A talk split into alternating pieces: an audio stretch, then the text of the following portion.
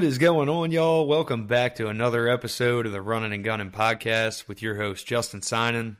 I'm super stoked to have you all joining us today. We got a great guest, Mike Perry from Northwest Pennsylvania. Mike is a great dude, a member of the Lone Wolf staff and the Whitetail Addictions.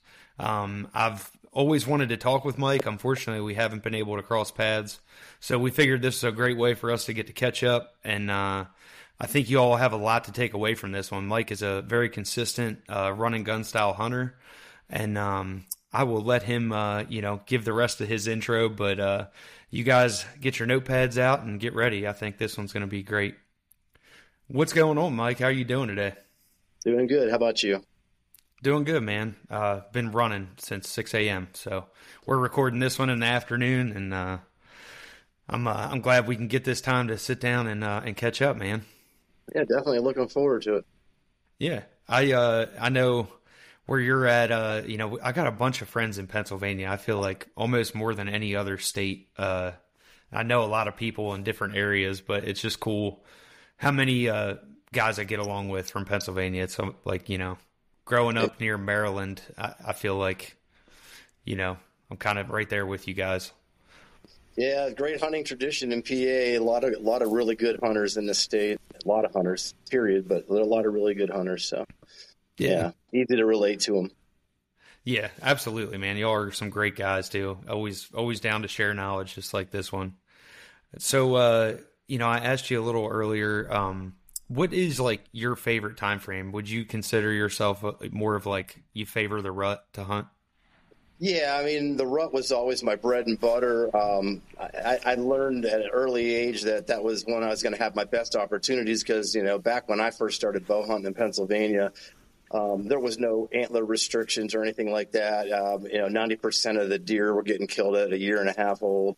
So I realized that if I wanted to shoot a nicer deer, I'd had to hunt, probably during the rut and find, some funnels and things like that I could, hop in and basically grind it out, a lot of all day sits, what ended up happening. When you first started hunting like this, were you more of a climber guy, or what was your favorite style?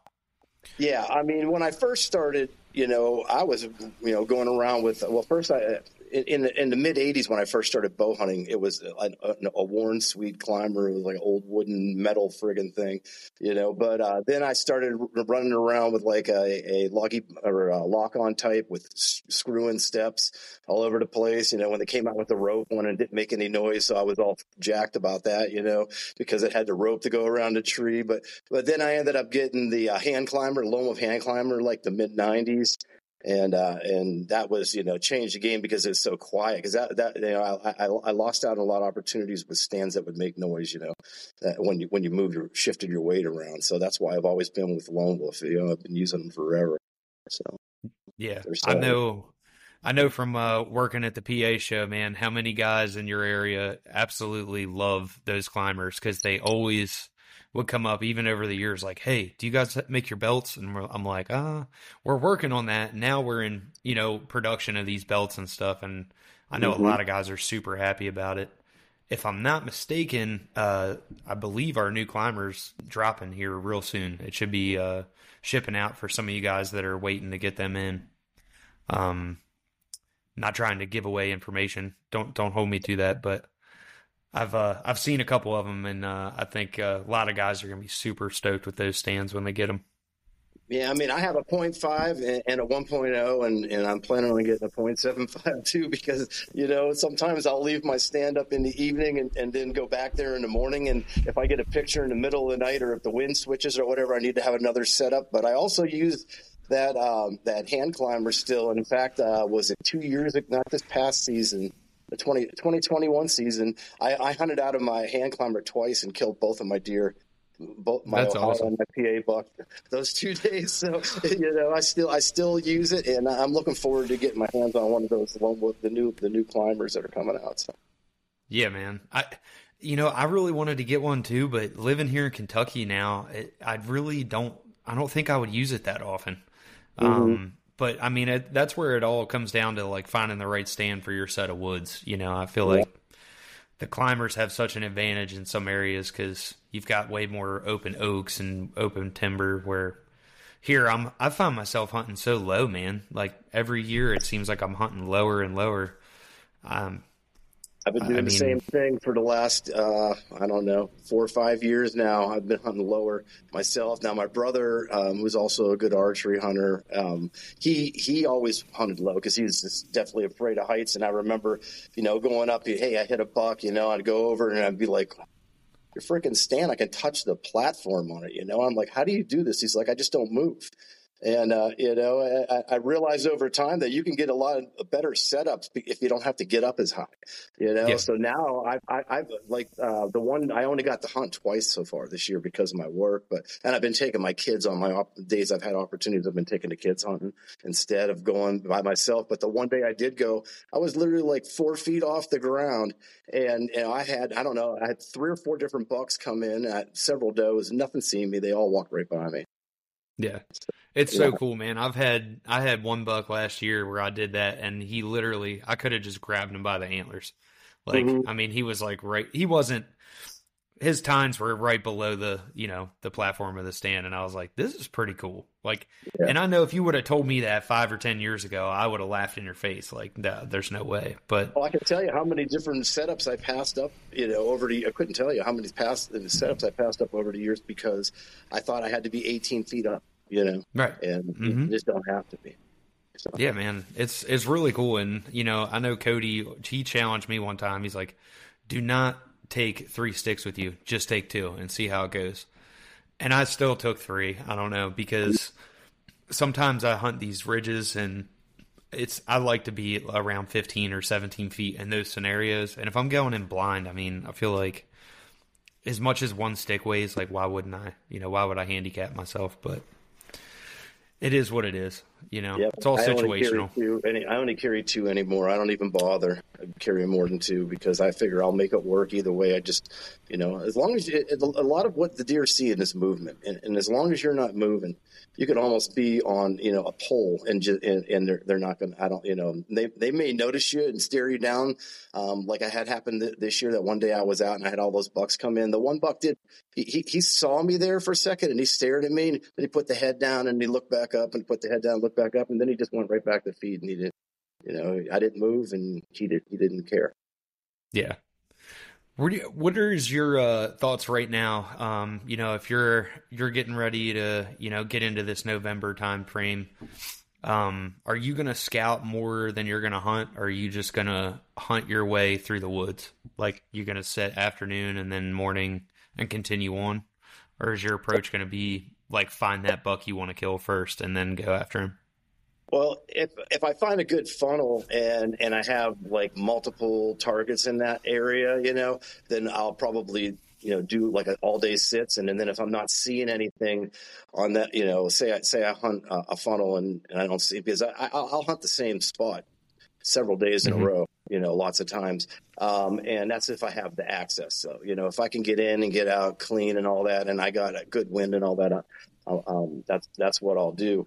But, yeah. So, basically what I'll do is, if I'm not seeing anything when I'm trying to hunt one of these funnels or whatever, then I get down and I walk around and I scout, and look for another spot. That's what I do. But I usually have a bunch of different funnel locations that I can go to. So, that's what I'm going to do. But I do like to get down and scout because, I've shot a lot of deer midday, uh-huh. some nice deer, but it seems like after, for whatever reason, the areas I hunt, like after 2, I don't see a whole lot, and okay. A lot of places it's like, morning, some stands, some trees aren't going to be good for the morning and the evening, obviously, but, I'm hunting, a lot of deer, like midday. I've shot a lot of deer, 9, 10, 11 o'clock, stuff like that. And, mm-hmm.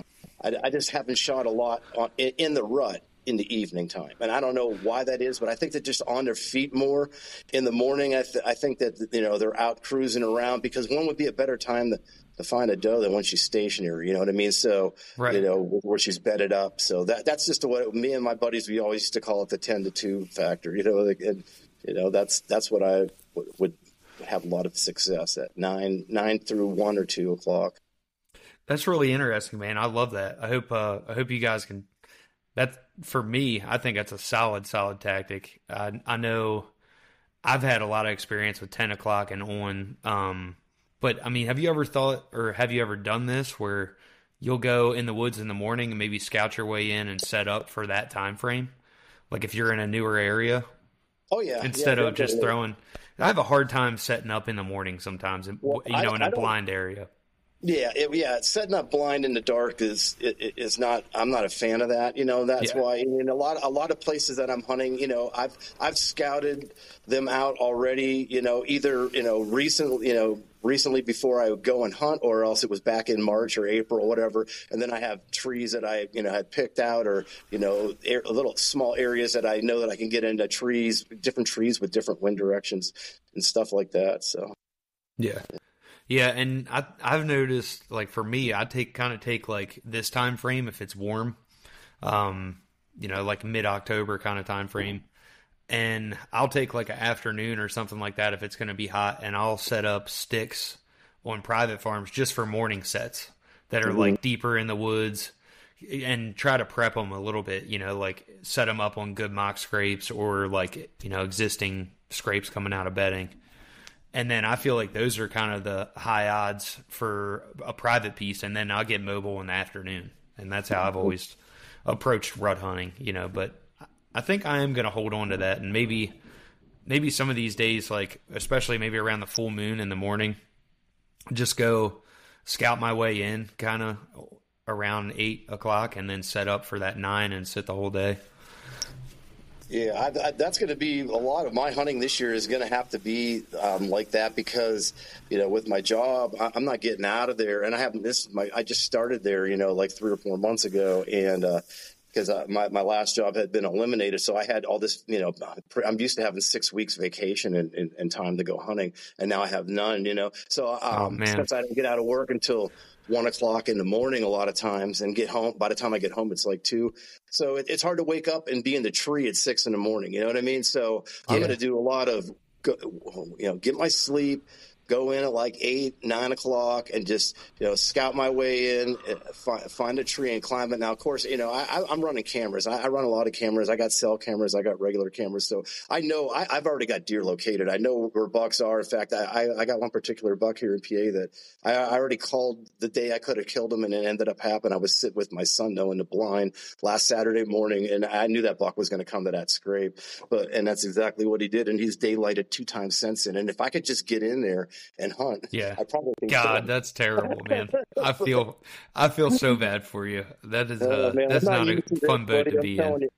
I basically I've molded my life around archery hunting since, you know, the mid 80s, and I've always had jobs that I could hunt a lot, but, you know, right now I have to, you know, do what I have to do, and it's only, you know, it's a second shift job, so it is what it is, and there's no two ways around it. So yeah, you know, it's going to have to make the best of it. But I, you know, coming up here, right, I love this time frame right now. I mean, we're recording, what is it, the 18th?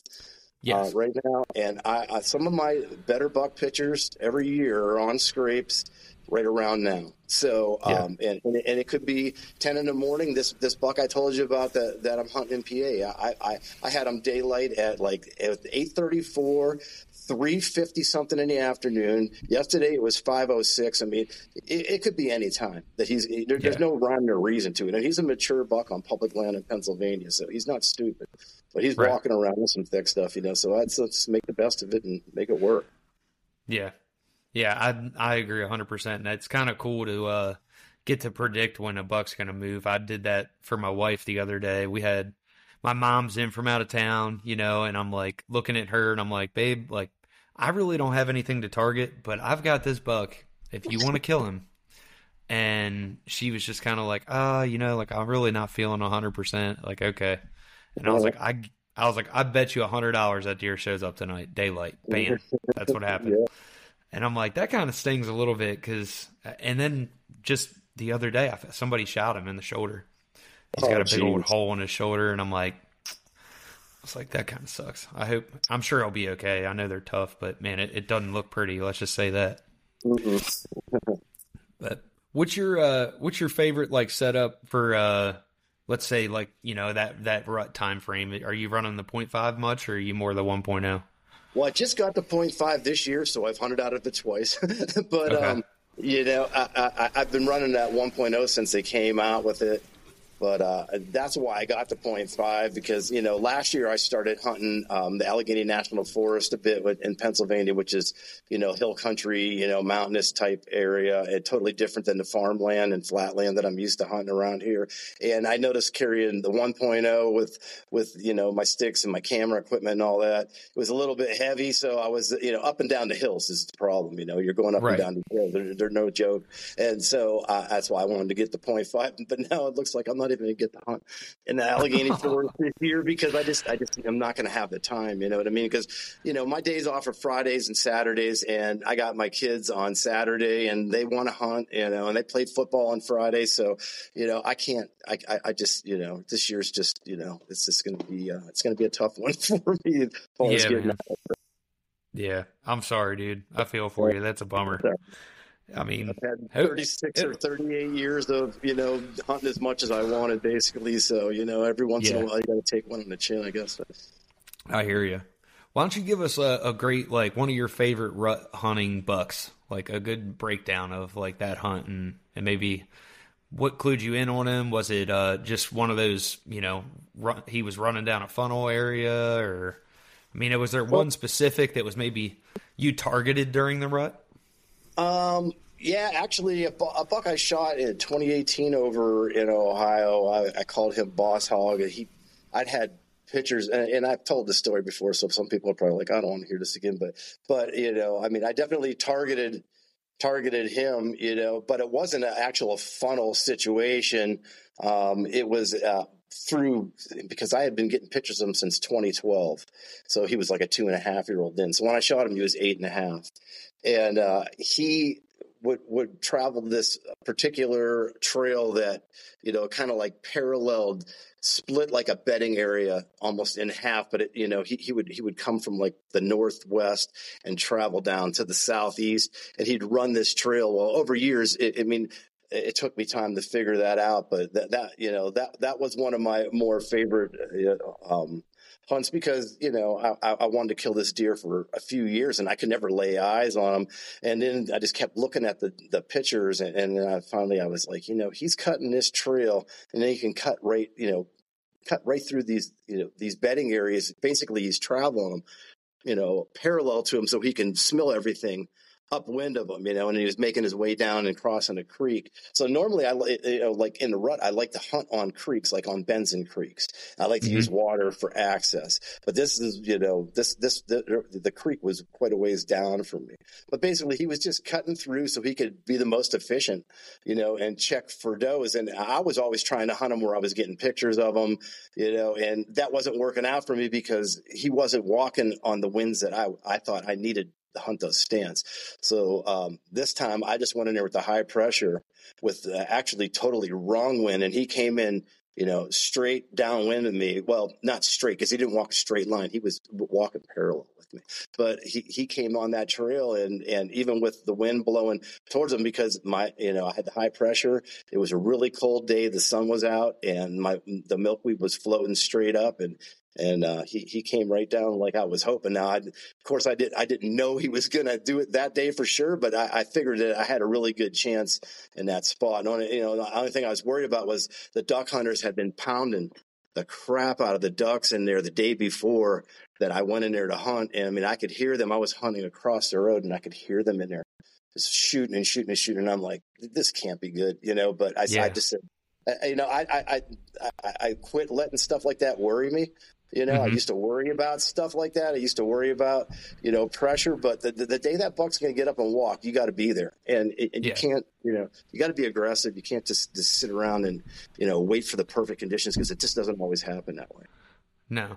Now, was he a deer that showed up at a specific time for you year after year? And that's kind of how you target him during the rut? Is that what it was? Yeah. That buck, he didn't always just live on that farm. And I find that a lot in Northeast Ohio, or this was in Northeast Ohio. Even though it's thick as can be, there's food everywhere, there's does everywhere. These deer travel a long, long way. And this buck would always be in there in that early November time frame. In fact, that for whatever reason, this farm, and it must be the does on this farm, you know, maybe a lot of them come in to heat, you know, early in November instead of like mid-November. And that's why there's, but a lot of bucks start moving in there. And I've shot a lot of deer over the years, like that 2nd through the 4th November time frame, the 5th, 7th, you know, but 2nd and the 4th are probably, I've probably shot more deer on those 2 days. The next one in line would be like the 10th of November, but okay. The 2nd and the 4th are my favorite.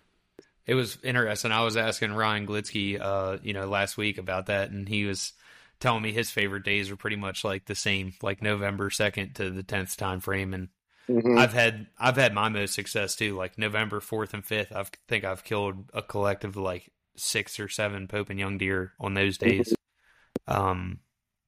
It's definitely interesting to get everybody's approach. Some guys really favor like that early October time frame. I've never really had that much luck, you know, around earlier October, and I almost want to do it for myself just to like prove, like, you know, I can do it. You know, but... last year I was into the deer in early October, and I usually never, you know, what happened was my job that I was at for 18 years, it got eliminated, and my last day was September like 29th or whatever. So I had like, you know, a severance package and all that. So I had like all the hunting season off paid. It was just the best thing that could ever happen. But I was hunting, you know, every day, every freaking day I was out there and just hopping around from place to place. And I saw a lot of nice bucks in early October, and I had some close calls. And I actually passed one up that had broken his rack off, and he was a really good buck. And, you know, so I was on the deer in early October. You just got to follow that food around, you know, and stay close to where they're bedded. And that first food out of the beds, you know, it seemed like that's where I was seeing the good bucks, you know, acorns, or if it's apples or whatever, just something close to where they're bedding at, you know, not the primary food source you're going to later, but just, you know, if you could find that, it seemed like that I was on it. It was white oaks for me last year. I was on them pretty good. Just didn't connect on one, but I had opportunities. Yeah.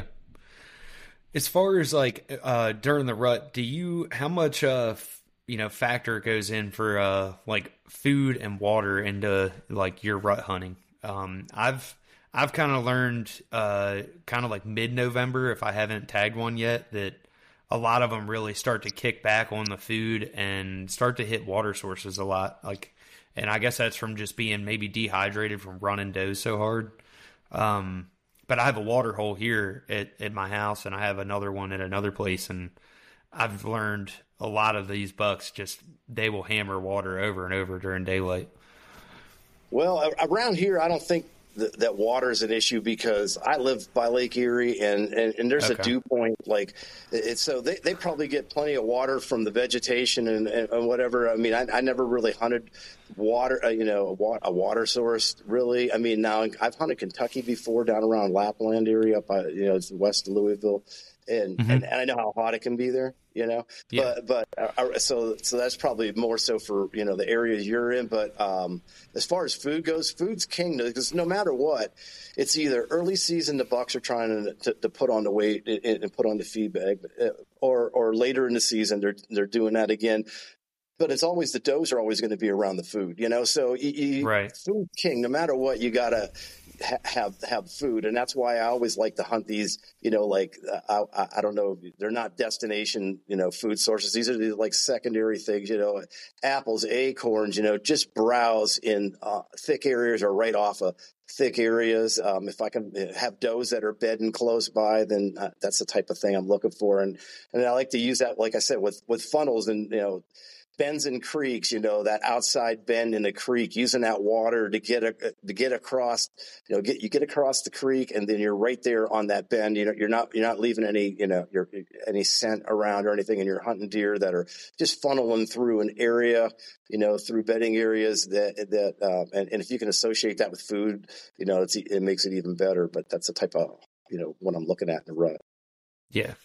Do you find like it's kind of harder for you to, is there a lot of funnel areas around where you're at in like the northern part? I know you mentioned it was kind of flatter. I haven't been up there yet, so.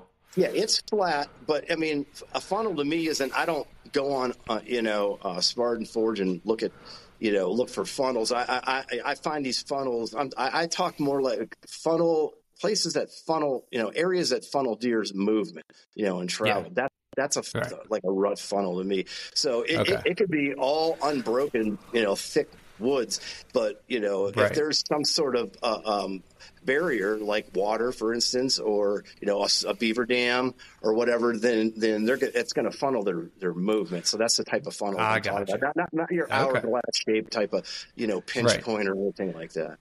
And I figured that. I wanted to clarify for some guys that might not realize, like, you were talking more flatter ground than like hills and holler kind of funnels. And I really like the same thing. Even I feel like those are great areas to hunt all season, really, like those hardwood to softwood edges and stuff like that. And I don't know. I mean, every patch of woods is different, but when you can look on a map and you can see the pines and where they separate, I mean, it's kind of a easy way to scout and look through everything. Yeah. Do you focus much on what trees to focus on, as far as like, how much thought do you put into that, like maples and other food sources and such? You're talking for a food source, or you're talking for a setup with your stand? For food sources. Like, well, I know like Andre. I'm sorry. Go ahead. No, go ahead. Yeah, so Andre's mentioned he really likes to focus, like, when those maples start to turn. He said that a deer will just devour those fresh yellow maple leaves that drop. And I've noticed that too, but I mean, you got to have maples around where you're hunting to key in on it. But he said it's like a short window that they really do favor those. Yeah, that would be a real short window, because that would probably be within like the next week or so here when they start dropping. They're already turning colors. But no, like I said, I've been mostly a rut hunter most of the years now. Like since trail cameras have been around, I've been trying to do more hunting on in October, on scrapes and things like that. But I hunt a lot of apple. I like apples. I like apple orchards. I like, acorns. If you can find white oaks, it's even better. That's why I like Ohio. You hunt these, creek systems and that, they have them swamp white oaks in them, and the deer hammer those things. I mean, when they're falling, they they'll bed right there, and just they'll sit there and listen to them hit the ground all day and get up and go. That's what they do. But as far as maple leaves, I've never really hunted maple leaves. I've heard that before, but like you say, it would just be a few days. I think you'd be able to take advantage of that.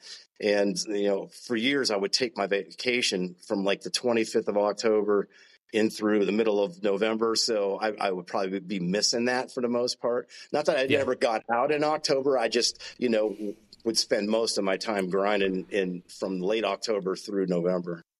Yeah, I've just noticed, like, we don't have a ton of maples here, and it's one thing that I've keyed in on, like, around this time frame, and it's kind of interesting. Like, just last year, I noticed a lot of the does like to hang out and eat those things, and they'll bed nearby, and then they'll just come over, and almost like there's corn on the ground or something, and just mow down, like, a lot of these maples and keep moving on. But I've seen... go ahead. I've seen does and bucks do the same thing. I mean, like... It's like the bucks are just in tow right around there. I'm like checking them, and I think can be a great little place to key in on if you've got one secluded maple. Yeah, especially if you. That's what I was going to say. Is if there's less of them around, then that's going to draw them in. That would be like if you're hunting a woods that has no acorns, and then you find a couple. You find one. Mm-hmm. Yeah, then that they're going to be coming there, type of thing. But around here, I mean, there's maples, out the ass around here. So, like, there's the deer could just be anywhere. That's the same thing with, like, one of the reasons why I've always been, more or less a rut hunter than a bed hunter, because it's not like, I mean, I understood what a buck bed was back in the 80s. When you're finding rubs in beds when you're scouting, that there's a buck bedding there. But there's so many of them, and it it's so random. They don't seem to the bed in the exact same areas around here, and it's so thick. They could be the one farm I hunt in Ohio. It's 500 acres. I mean, they could be bedded anywhere they want on that farm, you know, and sometimes even right into fields, you know. So if it's corn, they're in the corn, you know. I mean, there's so many places where they have security cover, they can get away from stuff. Yeah. No, I couldn't agree more, dude. And I've been in the same boat, honestly. So, man, I wanted to ask you, you've started an awesome little Facebook group called Year Round Bowhunter, where, you know, we have a ton of top-end hunters in this group that are contributing to some great topics, all mobile hunting related. Why don't you give a little breakdown on that? You know, that was your creation, correct? Well, a friend of mine, Jason Phillips, actually bought my bow off of him. I never met the guy, but I've been Facebook friends for a long time. We always talk about hunting and stuff like that, and I'm sure you have tons of hunting friends like that that you've probably never met before, you know. But he asked me about if I'd be interested in joining it, and basically, you know, he set it all up. And I was doing a lot of scouting videos at the beginning because, you know, I had more time than I haven't been able to get much on there myself lately, but I plan on doing more, you know, as soon as I start being able to get in the woods here. I've just been waiting for the right time, you know, to get out and hunt. And right now is getting to be the right time. So, yeah, you know, like absolutely, man. Like I said earlier, I was going to be doing more hunting in the mornings, midday stuff before I go to work. So, yeah. Yeah, I think that's one thing that a lot of people don't account for is like how much time we actually spend in the woods, you know, hunting. And a lot of people, I think some people portray just like, oh, well, you know, I don't hunt much. I just scout. And it's like all of us are different. I find myself just grinding out every single season and then it finally comes together. But I mean, as far as for your end of things, I mean, are you more of like in the same mode? Do you feel like you just grind out every season, or does that happen quick for you? You know, it's my only hobby. So yeah. Other than a little ice fishing or whatever, but yeah, I mean, it's basically an all year thing. You know, that's why we went with the year round bow hunter, trying to get that across that, you know, this is something that, yes, we're successful, you know, and most years we're successful, but it's because we are, you know, doing this all year long. You know, this never ends. You know, the day the season ends is the day the new season begins, you know, for me and a lot of guys, you know, that are successful. It's just, you know, so you're basically, you're grinding it out all year long because you're taking all your extra time and you're going out and you're scouting and you're checking out new areas or you're revisiting old areas. You know, it's amazing sometimes, you know, this one farm that I hunt in Ohio, I've been hunting there since the 90s. And I find stuff that you know, I'm just like, why didn't I ever hunt this particular spot before? You know, after scouting, and I do a lot of that's when I really will go into bedding areas and find beds and what I think are, you know, places where bucks are bedding in a certain area. Say it might be a 10-acre area or whatever, and I'll start following all these trails out and trying to find, you know, where does this trail bend so that he goes from having a crosswind to a nosewind, and then I can use that as my advantage, come in, access it from, say, say there's a west wind, and he's going to go feed in the field up in the west, and I'm going to access it from the north. He's bedding to the south, and he's going to walk a crosswind with that west wind, crosswind, and then right where that trail curves up, and he heads with the nosewind into that food source, I can be, you know, right there, and it's bulletproof because he's not, you know, he's got the wind advantage the whole time, and then boom, right. It's a chink in the armor type of thing, you know, looking for stuff like that, you know, and it's all year long, you know, I'm scouting, you know, from the time the season ends till it begins, you know, in the summertime, it's more using cameras for my scouting, you know, or glassing or whatever, you know, but, as far as boots on the ground, I'm doing a lot of that, you know, basically all year long. Yeah. Do you find more value in postseason scouting, for the rut versus in season, or what's your ratio? Well, would you say? I like the postseason scouting is good if you're for rut funnels and for finding funneled areas and stuff like that. You know, but a lot of the sign that you find in the postseason, you have to take it with a grain of salt because if the crops are different, you know, that the deer, it could be different, or the deer could be dead, you know, or not make it in. Right. I don't know how many times I've had bucks that I know for a fact made it through the season and then they never ever show back up again the next year. So whatever happens to him. So you have to, you use that postseason for me is to figure out the lay of the land, how the deer travel through there, find access in and out. And then, you know, you fine tune it as you get closer to the season and during the season, you know, with that setup there. Yeah. No, and it's really interesting. Everybody's kind of a little different on that. I know Ryan and I were talking, and he said he focuses a lot on late season, you know, or that postseason scouting for his like spots he's going to hunt. But I think it also plays part that you're more in ag country versus he's more in mountain country. Yeah. So it's a little different variables there. But I'm with you. I've learned that a lot too, man. Like, for some reason, like I have a whole huge group of solid 3-year-old bucks, you know, let's say 2 and 3-year-old bucks, and they all make it. And then where are they to be found? You know, maybe I find 1 or 2 out of 10 and it's terrible. Crazy. And I'm like, why? Yeah. The farm that I shot my buck in last year in Ohio, it's a smaller farm, like 120 acres, and it gets hammered by the Amish that live around there. But there was like 7 bucks that to me were shooters that were on and off of that farm throughout the season last year. And that I had, you know, visuals of, pictures of, encounters with, blah, blah, blah. I shot my buck November. I think it was the 4th last year. So, and every single solitary buck on that farm lived except for the one I killed. So I had pictures of them. In fact, 7 of them. There were 7 of them hanging together in the wintertime, and every one of them was alive. And this year, I have had running cameras in there since June. I have 10 cameras on that farm, and you know, I've only the one buck has showed up so far.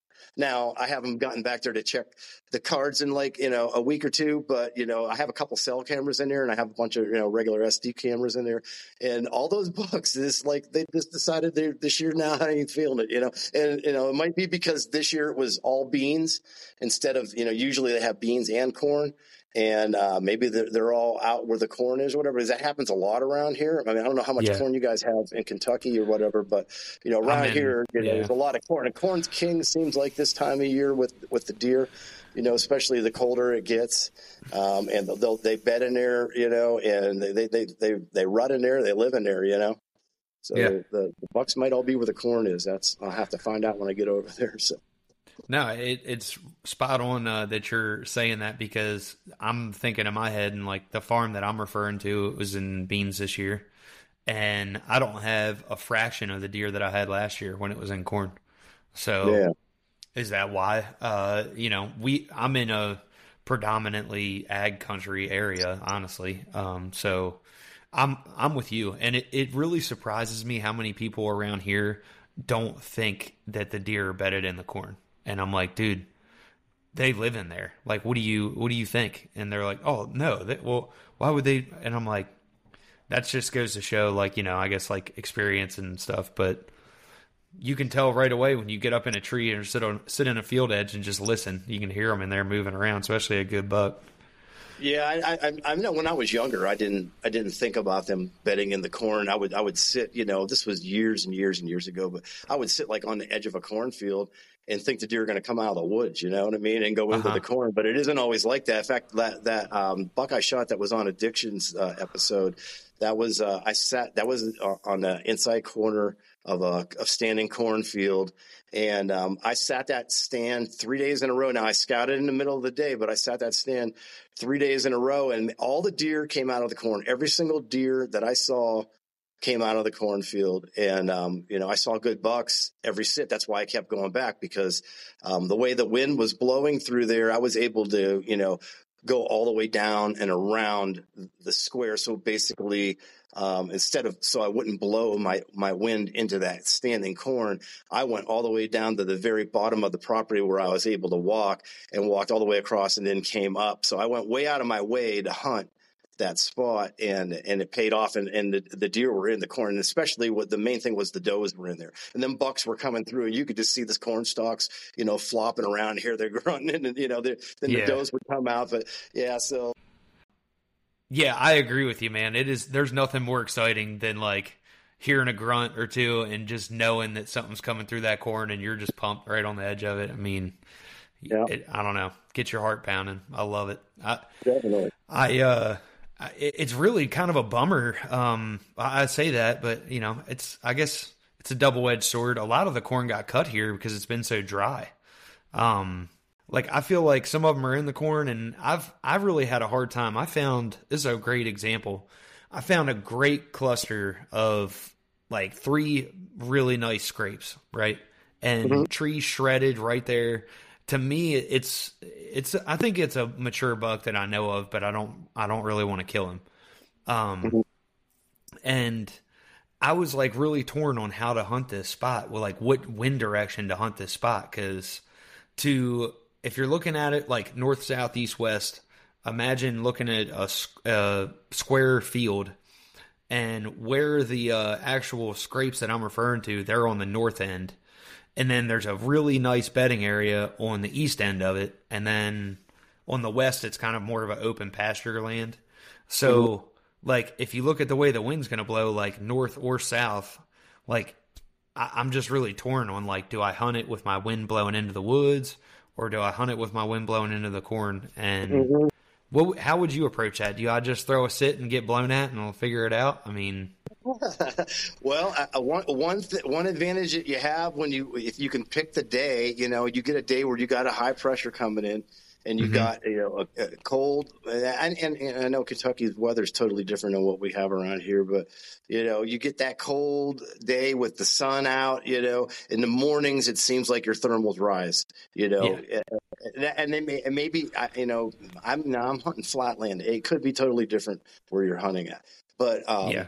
For me, that's what I would do. I would try and pick, you know, make that a morning sit. Yeah, a morning sit yeah. for sure. Yeah. Or, you know, if you could find, like I said, that last year, that situation with the inside corner, it was perfect because the wind was blowing out of the southwest, and it was kind of blowing like across the cornfield down towards the corner I was sitting in. And those deer, when they walk, one thing about when you're hunting around that standing corn is they walk up and down the rows. So like, I don't see much evidence that they walk through the rows, you know, like going through, you know, of course, maybe to get from one place to the other, but for the most part, they're walking up and down the row. You know what I mean? Mm-hmm. So when you get to that bottom of that field, you got, you know, when they plant those fields, they plant them the long, you know, whatever's going to be the longest way they can get the tractor in. And then they're going to go across the bottom or the outside edges and so the rows are going to go two different directions. And the nice thing about that is in that corner there, you got the deer that are following the rows the one direction, and you got the deer that are coming down following the rows the other direction. You know what I mean? Okay. So something like that's that. Dynamite. You can find something like that, and you know, that actually just funnels the movement right into that spot. So you'll try to anchor towards like the corner of that on a good wind. Mm-hmm. Yeah. Okay. I've never heard about that, Mike. I mean, it makes complete sense. I've just overlooked that, you know. But, yeah, and that's the kind of the tough thing. Our woods is so thick, dude, and it's like I know a couple trees I could get in, but it is going to be extremely tight quarters, and I don't know, you know, no balls, no bucks kind of thing. Yeah, that's the problem around here too, man. It's thick. I mean, and yeah. like that particular farm right there. Well, I went in there I sat there on the second of November. It was November 2nd, 3rd, and 4th. I shot on the 4th, and on the 2nd, I went in there, you know, basically blind in the dark, had a, you know, a area where I wanted to hunt, wasn't sure what tree I was going to get in, climbed up in a tree, had a big scrape that, you know, I had a cell camera on, and a mature buck had hit it the day before, and it just wouldn't work out. So I looked around, I found a better tree, you know, and it was, you know, like 8 o'clock in the morning. I broke that, tore down, went and got in the other tree. I'm just like, man, it's kind of thick here. I can't shoot that spot. Sure enough, here comes a 150-inch 10-point follow, and a doe walks right 20 yards right past me. Can't shoot limbs and stuff in the way I couldn't. That's why I had to reposition my stand again after that. And then finally that evening, I cut some branches down and stuff like that, so I'd have a shooting lane. And then yeah. I, you know, ended up going back to that and hunting that a couple more days. And I, you know, saw a lot of really good bucks in there. So I ended up finally killing one. That's what I'm getting ready to go do here shortly, dude. I'm going to go hit one of my favorite farms and get it prepped. Just a couple morning sets prepped and for the rut when it comes in. And I feel like that really helps my odds in the morning. Like I can go be mobile in the afternoon, but in the mornings I really want to have a game plan for different wind directions and like high probability areas on those funnel areas like you're saying. But well, dude, I'm going to close this one out. I got one question for you. If you could go back in time 10 years and you could talk to your younger self, what is one of the biggest things that you feel like, you know, you could have helped yourself be a more efficient hunter when you were younger? Well, one of the things that one of the big mistakes I made back then was, I was all into, numbers, killing as many, you go through different stages, and I always wanted to, shoot a lot of deer, and I couldn't tell you how many deer I shot with a bow over all these years, hunting three states for a long time, but I would shoot does in I would use October to shoot does, which is fine if you're doing it somewhere where you're not planning on trying to kill a buck. And I learned over time that those does that I was going in and taking out, if I would have just paid more attention to, where they were living, because a lot of times they're predictable. And when those does are predictable, then you can predict when the bucks are going to be there. So I was basically shooting myself in the foot, I was shooting does in October that if I would have just let go, I probably could have capitalized on a mature buck, in November, because using it to advantage, where those does were feeding, how they were traveling, where they were going to go, where they were going to bed, where they were going to feed, and use that all to my advantage. So that's definitely a big mistake I made. Also, I just tell myself to just be more patient. The world isn't going to end if you don't kill the buck that you want.